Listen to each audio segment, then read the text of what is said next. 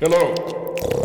two, two. Hello. Chat, two, chat, two, two, two, two. Industry, industry, Industry industry, tactics. industry, tactics.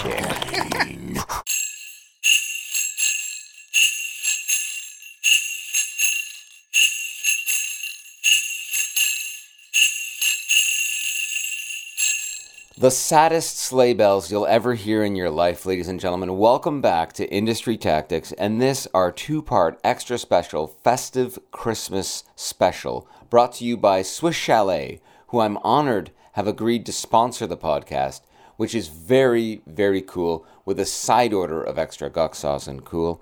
This means that our podcast will now have to talk about their product, which shouldn't be too difficult. Here's a jingle that I wrote for them around this time last year and recorded it with my good friend Nicholas Robertson on the banjo.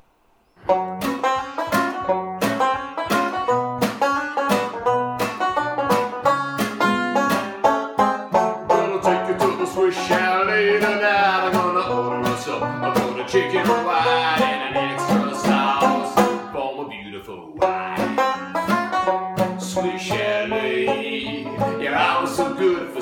little. Chalet, I was so good for so little. By the way, Merry Christmas if you celebrate. On December 20th, 2004, I took a drive to Peterborough, Ontario to interview two unique and influential artists the Canadian composer R. Murray Schafer and John Boyle, a Canadian painter and founding member of the Nihilist Spasm Band. Look back on your life to date and ask yourself who are the great teachers that have helped you define your outlook? Who taught you how to dream big and make the world a platform for those dreams? Finally, who are the great teachers that have made you feel special and that you are not alone? For me, that big influence has been the Canadian composer R. Murray Schafer. I first came across Schafer's work while finishing my undergraduate degree in the late 90s, and finally had the chance to meet and work with him at a teacher's practicum in Kingston, Ontario, through Queen's University. I was able to audit that practicum and absorb some of Schafer's ideas firsthand. You could tell that he had been refining these ideas for decades, but his skill in teaching us was in how he made you feel like you were getting to the point he wanted to make relatively on your own, and that his role was more of a tour guide rather than a lecturer. I formed a bond with Schafer that I maintain and cherish to this day. Soon after, I would launch these absurd parades in my hometown of Brampton, Ontario. Schafer became an advisor of sorts for who else had such a unique experience base. He would come to Brampton and help me formulate my ideas, getting me closer to the finished event with over 700 kids marching down Main Street in downtown Brampton, making noise and performing compositions with homemade musical instruments. This was around, I'd say, 2002, 2003. And while Schafer was advising me about this, he himself was working on a similar project called Coimbra Vibra, where he had been hired to help the town of Coimbra, Portugal, ironically, I, oddly, celebrate an anniversary by vibrating or playing the entire city as a musical instrument. Uh, for those of you planning Canada 150, you chumps, this is how you should do it. Vibrate the entire country, of course. Think of how cool a concept that is. You know, playing the city as a musical instrument. How would you go about playing, say, your hometown as a musical instrument? Keeping the people in your town or city in the foreground, as remember, they are what makes that city great. My work in Brampton was weird, but Schafer and his guidance made me feel like the weird was normal. We've stayed in touch over the years, and Murray has always made time to have me over to his place for a salmon sandwich or meet me for a dinner to catch up on our respective work in Toronto. I've read mostly everything he's written and drawn inspiration from some of the commonalities in our lives. I visited Murray at his farmhouse recently, just outside of Peterborough. Rolling hills, quite picturesque. He told me, periodically deer and other wildlife come by to say hello and check up on me. Schafer's tie to Canadian nature is well knit throughout his work. whether it's his 10th string quartet largely inspired by bird songs or snow forms a voice piece inspired by Canadian snowdrifts. On the wall of Schafer's studio was a t shirt with a Schafer quotation that read, Art should be dangerous. I really like that. For me, a lot of what Schafer has represented over the years is a sense of rebellion, a sense that you can do music your own way, whether it be leading a group of people blindfolded through Un- Union Station at after midnight, or considering the art of lining up various scents into what Schafer calls a smellody, or throwing a concert by a, a lake that requires three hours to drive through and begins at 4:45 a.m. He pushes the envelope of what we call music. Murray Schafer has always made me feel like I'm not alone as a quirky Canadian musician. He's validated a lot of my work in the classroom and also academically by being supportive and thoughtful as a mentor.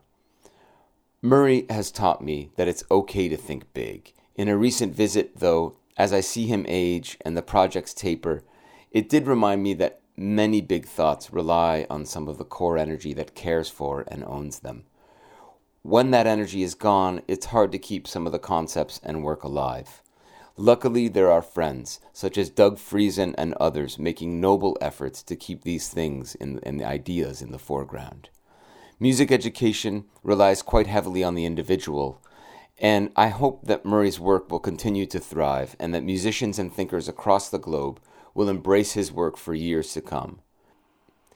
In Schafer, we see a side to Canadian ingenuity that is truly one of a kind, whether it be his long term project, the Patria Cycle, which strings together a narrative over the course of 10 large scale works ranging from operas to outdoor labyrinths, to writing several books on music education, to coining the term soundscape and backing it with rigorous research.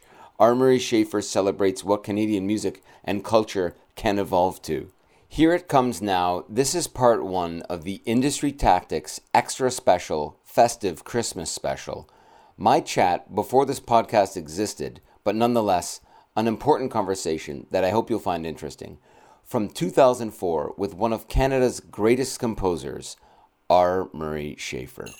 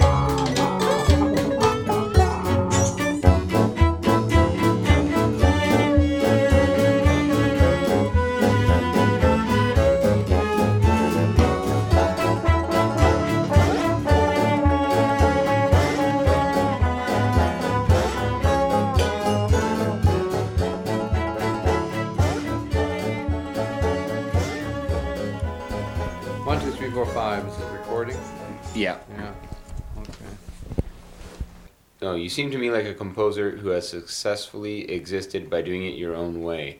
Have you ever felt that your music or artistic vision uh, was ever compromised along the way of doing what you do? No, I think we all make compromises in various ways in order to survive. Um, I tried to always write the kind of music that I wanted to, but at the same time, occasionally um, one gets in invitations to write something that you perhaps didn't um, in, want to write or intend to write, and um, but there happens to be a commission associated with it, or you're doing it for a good cause or something. So you you do those things, but I um, you know I'm a freelance composer, and a freelance composer has to uh, uh, make his way or her way is is uh, in this country, which is not particularly generous to freelance composers. Um, so to some extent, you try and maintain your independence, but um, to a certain extent, you're required to make certain kinds of compromises in order to survive, um, and, and not making the the the bad um, compromises like writing film music or doing some kind of hack work or something of that sort, or I might say teaching at a university. Nice. Um, That that's one thing uh, I was going to ask you about is our own country. I mean, uh, Canada. What what do you have you ever felt that? Um, I mean, I've read obviously what you think about some things about getting along um, as an original, as a truly innovative composer. Do you do you find it difficult um, getting your ideas across in this country? Um, I think it's always been difficult for the kind of contemporary music that um, that we write to find an audience, a willing audience in Canada. Uh, you, it's much easier to find that audience in Europe. I mean, that's not an original statement. It just happens to be a fact that new music concerts in Europe are packed and sold out whereas uh, new music concerts here are struggling for survival. When I say new music, I'm talking about the kind of uh, contemporary music that uh, we're writing. I'm not talking about new music in other areas, mm-hmm. um, popular music and mm-hmm. so forth, which uh, certainly um, has an entirely different kind of clientele. But our our music is. Um, uh, is attached, unfortunately, I think, to a tradition Mm-hmm. And that tradition is a tradition of European composers, uh, classical European composers, uh, for which there isn't uh, very much uh, interest in Canada either. So um, it, it, I, it's perhaps mistaken, really, to see our our music as an extension of that tradition. I think that a lot of the things that we're doing uh, go in a totally different direction. For instance, um, you know, many of my pieces, which are performed outdoors and uh, which involve the audience uh, as participants and so forth, are far away from the European tradition that we've inherited.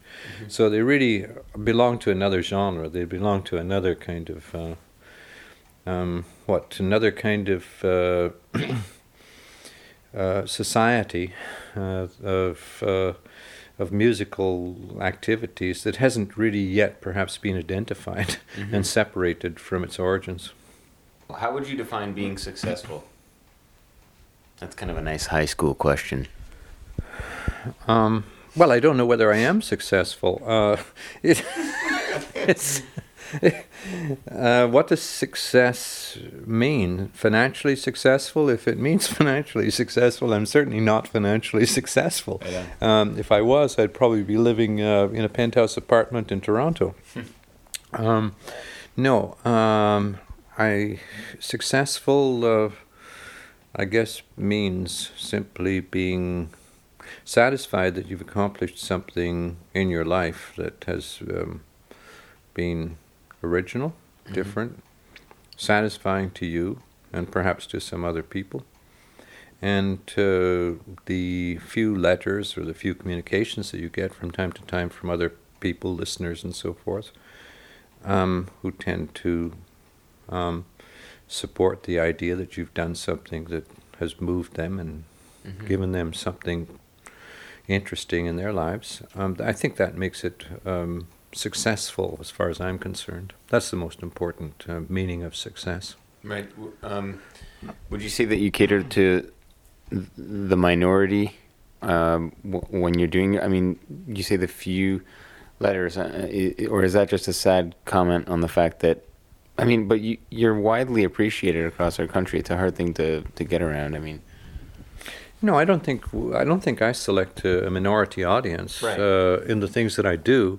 Uh, as you know, um, like yourself, I'm very interested in music education, and um, I've done a lot of work in that field, going into schools all my life and uh, working with young children, even very young children, and uh, right up to um, older children. Right. and um, well and adults. Uh, who've been participants in various productions and things of mine uh, as well. So that I'm not trying, I'm not at all exclusive uh, mm-hmm. in that sense. It, uh, I'd, I'd really, um, I'm really very satisfied with with you know the response that I've had generally speaking in terms of the activities that I've mounted and the participation.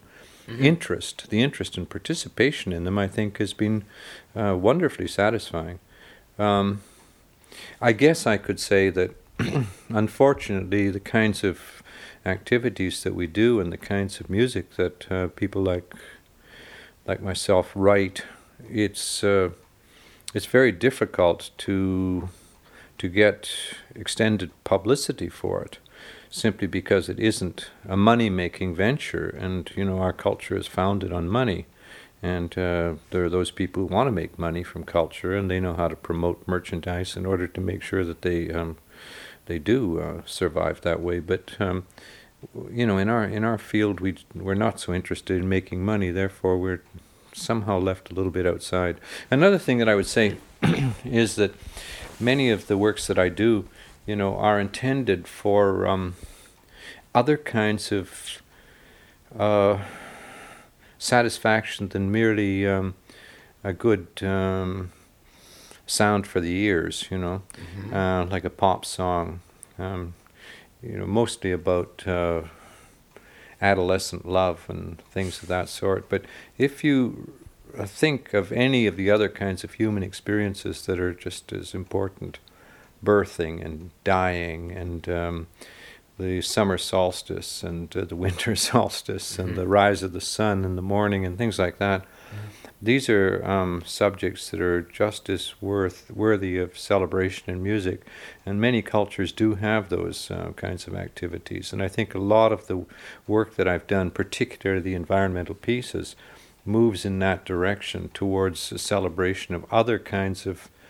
um, activities that are part of our human life, and um, that, that those things are totally ignored in pop culture, mm-hmm. which is basically just interested in in um, uh, well sex and um, pubescent um, love, you know. Mm-hmm. Um, so there's a real limitation in terms of the kind of um, opportunities that are made available for anyone who wants to, for instance, write a piece of music that has to do with um, giving birth to a child or um, has to do with uh, greeting the rising sun in the morning. right, right, right. Um, you know, these, these other subjects are, are somehow taboo, but these are the subjects that I try to confront in pieces like The Princess of the Stars, for instance, and uh, other works. Hmm. Wonderful. Do you think ugliness belongs in music? Sure, ugliness belongs in music. Um, otherwise, uh, uh, beauty wouldn't have any sense at all. So you've got to have contrasts. Music is made of contrasts. It's made of sounds and silences. It's made of um, sounds that are high and sounds that are low. and uh, if you didn't have those contrasts, um, you wouldn't really have any variety in the music. It would be all gray. So ugliness um, is part of it. now, what you might call ugliness, um, some other people, like Edmund Burke, who wrote a beautiful essay called The Sublime and the Beautiful, might have referred to as sublime. He talks about beauty being some of the, being the kinds of things that are intimate and close and uh, close to the human uh, level of experience. Uh, for instance, in musical sound, uh, the sounds of the voice, soprano, alto, tenor, and bass and the instruments that are more or less in that range. Um, so that um, those are the warm instruments, those are the human instruments. And then he talks about the sublime being instruments or sounds that are way outside of the human range, like an explosion or like uh, something uh, very, very high and piercing and shrill. And that these kinds of sounds uh, are going to be, to some extent, frightening to us and perhaps perceived as being ugly and uh, but you need the contrast of the sublime and the beautiful really in any kind of a dramatic uh, uh, construction or dramatic composition. So ugliness uh, definitely has a has a place in our lives. Uh, after all, there's enough ugliness in our lives anyway. I mean, we're yes. we're smothered by it. so you might have asked, is there any place for beauty in our lives? right on. Um, what do you? Oh, do you think humor has a place in music? And is there a distinctly Canadian sense of humor? Yeah, humor has a place in music. Uh, also, I. It's a very hard thing to do. Uh, strangely enough, you might think it's very easy to be funny in music, but it isn't. And when you look at the classical tradition, there are very few funny pieces. Um, Haydn wrote a funny piece, you know, the symphony in which all the instrumentalists leave one after the other um, because they weren't being paid by uh, Prince Esterhazy. And uh, so there was a kind of a, a commentary on, on, on the poverty of the, uh, of, the, uh, of the orchestra that it ended up with only one player playing. So uh, that was a funny piece of music. It wouldn't be funny if it was performed today, but I guess I hope the prince took it with a sense of humor. I, I don't really know how he did react to it. Um, but there are very few other funny pieces of music. Um, it um, because humor is something that is much more spontaneous, perhaps, than Mm. music permits. Usually, I wrote uh, a funny piece of music called uh, Lo- "No Longer Than Ten Minutes" for the Toronto Symphony Orchestra once when they contracted me, um, and in the contract. Um, they had uh, specified that the piece should be no longer than ten minutes, um, written out in ca- in in in uh, uh, as a word T E N, and then in ten brackets. brackets. like a legal document, you know. Right. So I wrote a piece called "No Longer Than Ten Minutes," and uh, the piece actually begins. Since they had told me it would be the opening piece on the program, it begins with the warm up. The strings are, are you know, tuning up and so forth, and uh, nothing much happens. And it just the tuning up seems to continue for a while, and then after a while, the conductor comes in and starts to conduct, and nothing really changes. They're still tuning up and, and fiddling around, and it goes on for about ten minutes, and gradually builds into a huge wall of sound. And this huge wall of sound getting louder and louder and louder. At exactly 10 minutes, the conductor turns around and leaves. But the orchestra continues to play without him. and, uh, and then there is a, um, there's a, a da capo in the music, da capo meaning going back to a certain point and repeating it, so that it says if the audience starts to applaud, you go and do a da capo back and you repeat the big climax uh, at the end again, and you continue to do that as often as the audience applauds. Well, um, some students uh, from York University um, in a sociology class that uh, I was teaching decided that they were going to come down and demonstrate Emile Durkheim's um, dictum that um, in order to define the law, you must break the law, therefore, crime is necessary. and um, so, in other words, to define a concert, you have to break the rule of the concert, and then you'll really see what the ritual of the concert is. So, um, I was breaking the rules, you see, by um, not uh, shaping it in the way that concerts are usually shaped. And uh, these students came down with garbage pails and lids and things like that, and and uh, uh, we um, kept the kept the applause going by banging on the garbage pails, and we managed to extend the piece to 20 minutes. and uh, so, of course, the management was, uh, they were horrified and uh, they were really angry. I, I remember Good. one, I remember the hand of the, of, the, of the manager of the orchestra coming out the door at the side and, and, and making a motion to the percussion players to shut up, shut up, stop, stop playing. you know. Yeah. But then we gave another round from the audience of, on our garbage pails. And then they went back to the crescendo again, up to the big wall of, Oh, of sound. great. And uh, so, yeah, that was a great event. Just as a spectacle, it was Mhm. a wonderful event. hmm And it turns the TSO inside out, which is always good. No, they had no sense of humor.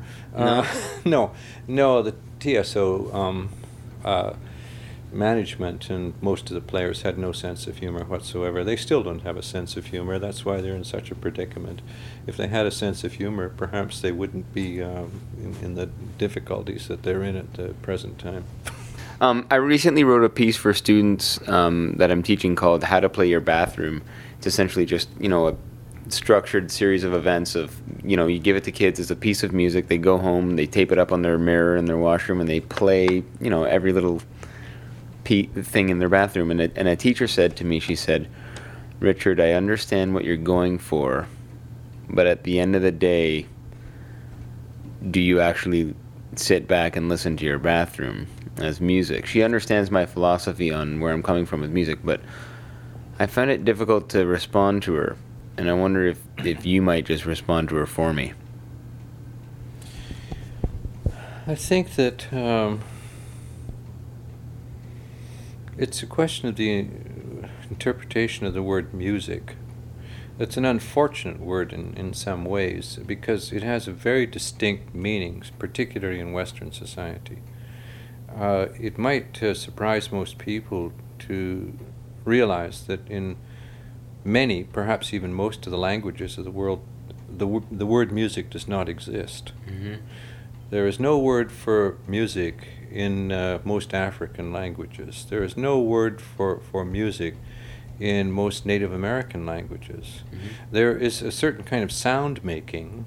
For instance, there's one kind of sound that you would make if you want to sing a lullaby to put a baby to sleep. Mm-hmm. There's another kind of sound that you would make if you were on the warpath and you were drumming up to get going Yes. um, to war. There's another kind of sound that is made when you're um, um, doing a particular activity and singing in the fields to it, you know, um, uh, hunting or gathering or whatever you're doing. Uh, but these things are don't all belong together under the sort of the generic term music. Right. And unfortunately, in the Western world, you know, there has been uh, this word music, which has been around now for a long time, and has got kind of bottled up with certain kinds of sounds. A certain historical collection of sounds are considered music, and other kinds of sounds outside of those are not music. Right. So that if I make whoopee, you know, um, in any other way, Mhm. it is not considered music Right. because it is not part of the of the um, of the code of what music uh, is, and and that's that's the real problem that we we face all the time, uh, you and I, when we're trying to do things to open up people to the idea that music is sound. Mhm. Um, just as John Cage said, music is sound, whether you're inside a concert hall or outside. Mm-hmm. And he refers uh, us to Thoreau, and there's a chapter in Walden um, called Sounds, in which Thoreau simply describes all the sounds that he heard around him, living in his little um, um, dwelling there, all alone, um, listening to the birds and the animals and the sounds of nature and so forth. Um, now, whether that's called music or not, um, whether they'll permit us to refer to these kinds of experiences being musical, um, that depends on their attitude. Mhm. Um, and therefore, if we decide to play, you know, the bathroom, or play the kitchen, Mhm. or play um, A any, city. Hmm? A city. or play a city, yeah, Mhm. m- and make the whole city vibrate, Right. Um, as I was just doing in Portugal a few months ago. Uh, in many people's, uh, for, for many people, this would not be considered music, but for others, it certainly um, can be considered music. So, Mm-hmm. Good. For um, most of the kids I worked with, actually recorded it and brought it in, so I, I think they defined it as music. So that was for me what counted. I mean, I didn't need to necessarily sell the teacher on that idea, you know. Well, maybe we shouldn't call it music. Maybe we should call it noise, as I think you uh, sometimes have done. I mean, just call it a noise concert. Don't forget calling music. don't, don't call it music. Then, in a way, what you run into is the problem of it being taken seriously. Oh, they're just making noise. It's not structured. These bums, my tax money. Right. I mean, that's ultimately they're just joking. They're humor, and it, it has those connotations to it. You know what I mean? It, unfortunately. Yeah, of course. Yeah, of course. I understand. Uh, you know, I understand the Hmm. problem with uh, with uh, with that. But uh, there there must be some other way of music of the environment or something. There must be Right. some other kind of term that we, we can use. You know. Oh, I'm using noises, much like I'm using, Yeah. much like I'm using weirdos to describe people like you and I. Although it should be maybe originals, as we discussed over that fine salmon sandwich. Obviously, you you know you've been an incredible inspiration on my development to date, and I'm just wondering if there were any um, people older than you when you were first starting out that had that kind of impact on you that helped shape your philosophies. I mean, don't go through every book you've read. I'm just saying, was there any anything similar? Mm, I think some of the uh, some of the big influences. There were certainly some figures uh, uh, Paul Klee, the painter, was a big influence on me because he was uh, he wrote a lot of pedagogical writings too about um, uh, drawing and uh, painting and so forth, and I found those very uh, influential. And I took a lot of ideas from Klee and applied them to music at Mm-hmm. one time and another. Another one was Eisenstein, the, the filmmaker, and I read all of Eisenstein's writings. Hmm. Um, again, a great teacher, and also a also an exceptional filmmaker in terms of the way he used music and the way he um, he analyzed his films, um, so that it wasn't just uh, created uh, in a in terms of uh, disorganized, uh, you know, shooting of, of material and then editing it, um, but really ca- very carefully planning everything that he did, every scene that he shot was very, very carefully pre-planned. And um, he writes about it, of course, uh, thoroughly. Um, another another influence on me and person that I actually did meet was Ezra Pound. And uh, Ezra Pound I liked because he was feisty, he was tough, he was an original, and he was also in trouble yeah, because of his uh, conduct during the Second World War. um, but uh, at least uh, it was as a result of his conduct at that time that he was taken back to the United States and he was incarcerated for many years in Washington. Uh, uh, and the only way he would have saved, he could have saved, he, he managed to save himself or others who were working for on his behalf managed to save his life uh, was um, by pleading insanity. So um, he was in the insane asylum for I think 14 years. I, I knew him after he went back to Italy after that. Um, he certainly was not an insane man, but he was a person with very, very. Um, uh, uh, he was an original, and his ideas, um, which he wasn't afraid to express, um, certainly might have um, caused a lot of puritanical people's eyes eye, eyebrows to to Yeah. rise. But um, so uh, Pound, I, I liked his I liked his toughness, and um th- I think those perhaps are the, were the three uh, figures you know in in my life that were most influential.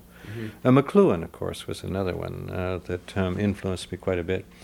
Um, again, again because uh, he was just a, a tirade of ideas, and uh, you, you you couldn't you couldn't really um, comprehend what he was talking about most of the time. I mean, he would say things like electricity is is pure information.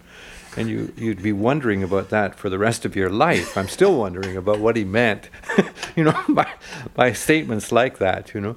But he was a wonderful sort of um, teacher in that sense because he, he kept your imagination working all the time and he kept you thinking all the time about what was um, what the statements he was making, the enig- enigmatic and outlandish statements that he sometimes made. Great, thank you. Um, last question. I I um, stock composers that I respect, and um, when I quit U of T for the first time, I I uh, mailed Stockhausen a letter in in Germany and said I want to come study with you because there's nobody here at the U of T doing anything, and he mailed me a letter back saying, "Stay where you are. I got too much work to do here." Transform Canada. How do you think we should transform Canada in the future, um, musically and I mean all around, not not just musically, I guess. Yeah, transform Canada. Well, of course we're we we're all transforming Canada, and tra- Canada is being transformed Right. at a pretty rapid rate. It seems to me, compared to uh, most other countries in, in the world. Uh, one of the main changes in Canada is a demographic change, of course, uh, that's uh, occurred and is occurring occurring with, uh, uh, I guess, greater force uh, all the time. Um, I think that's changing our culture um, entirely. I'm I'm not sure that we're aware of the extent to which it is forcing us in Canada to um, not only modify our culture, but to modify um, so many of our, our, our thoughts about um, history, for instance. You know, history is, so- Canada is perhaps the first country um, which is unable to really teach history uh, because you can't teach history in Canada without insulting somebody. Um, originally, we used to talk about the British history. You know, the British beat the French, and um, that's Canada. And here we are. And uh, then we talked about, you know, deux nations. There were two nations that actually founded Canada, the British and the French, but that left out the native people, you know. So then the native people had to be uh, incorporated somehow with the, uh, the First Nations being introduced into history. And then you've got the, the, the increasing volume of immigrants from all over the world, you know, that have to be accommodated in some way that have no interest whatsoever in native Canadian history or British or French history. And so it becomes an increasingly difficult thing for us to, you know, to be concerned with the past. And maybe that maybe that's a good sign because it um, we can lift our heels and jump into the future more quickly than other countries that are rooted in the past can do that. Mhm. And so the future for Canada may be um, one of uh, perhaps a certain amount of chaos, but also, um, I think, an enormous amount of excitement. If we can just, um, you know, forget the fact that um, we've got this, um, we've got these traditions that we got to, you know, uphold Mm-hmm. Um, because we don't really have any traditions. The traditions are, are crumbling very quickly, and um, so we can leap into the future and we can do all kinds of daring things that have probably never been done before anywhere in the world. Thanks. Okay. Good, great. Well, that was a true pleasure to listen back on a conversation I had with Murray over a decade ago. He's now well into his 80s, and Murray, we wish you the very best, and we're all thinking of you this Christmas. Now do yourselves a favor and enjoy the second part of this Christmas special, a chat I had on the same trip to Peterborough in 2004 with John Boyle from the Nihilist Spasm Band.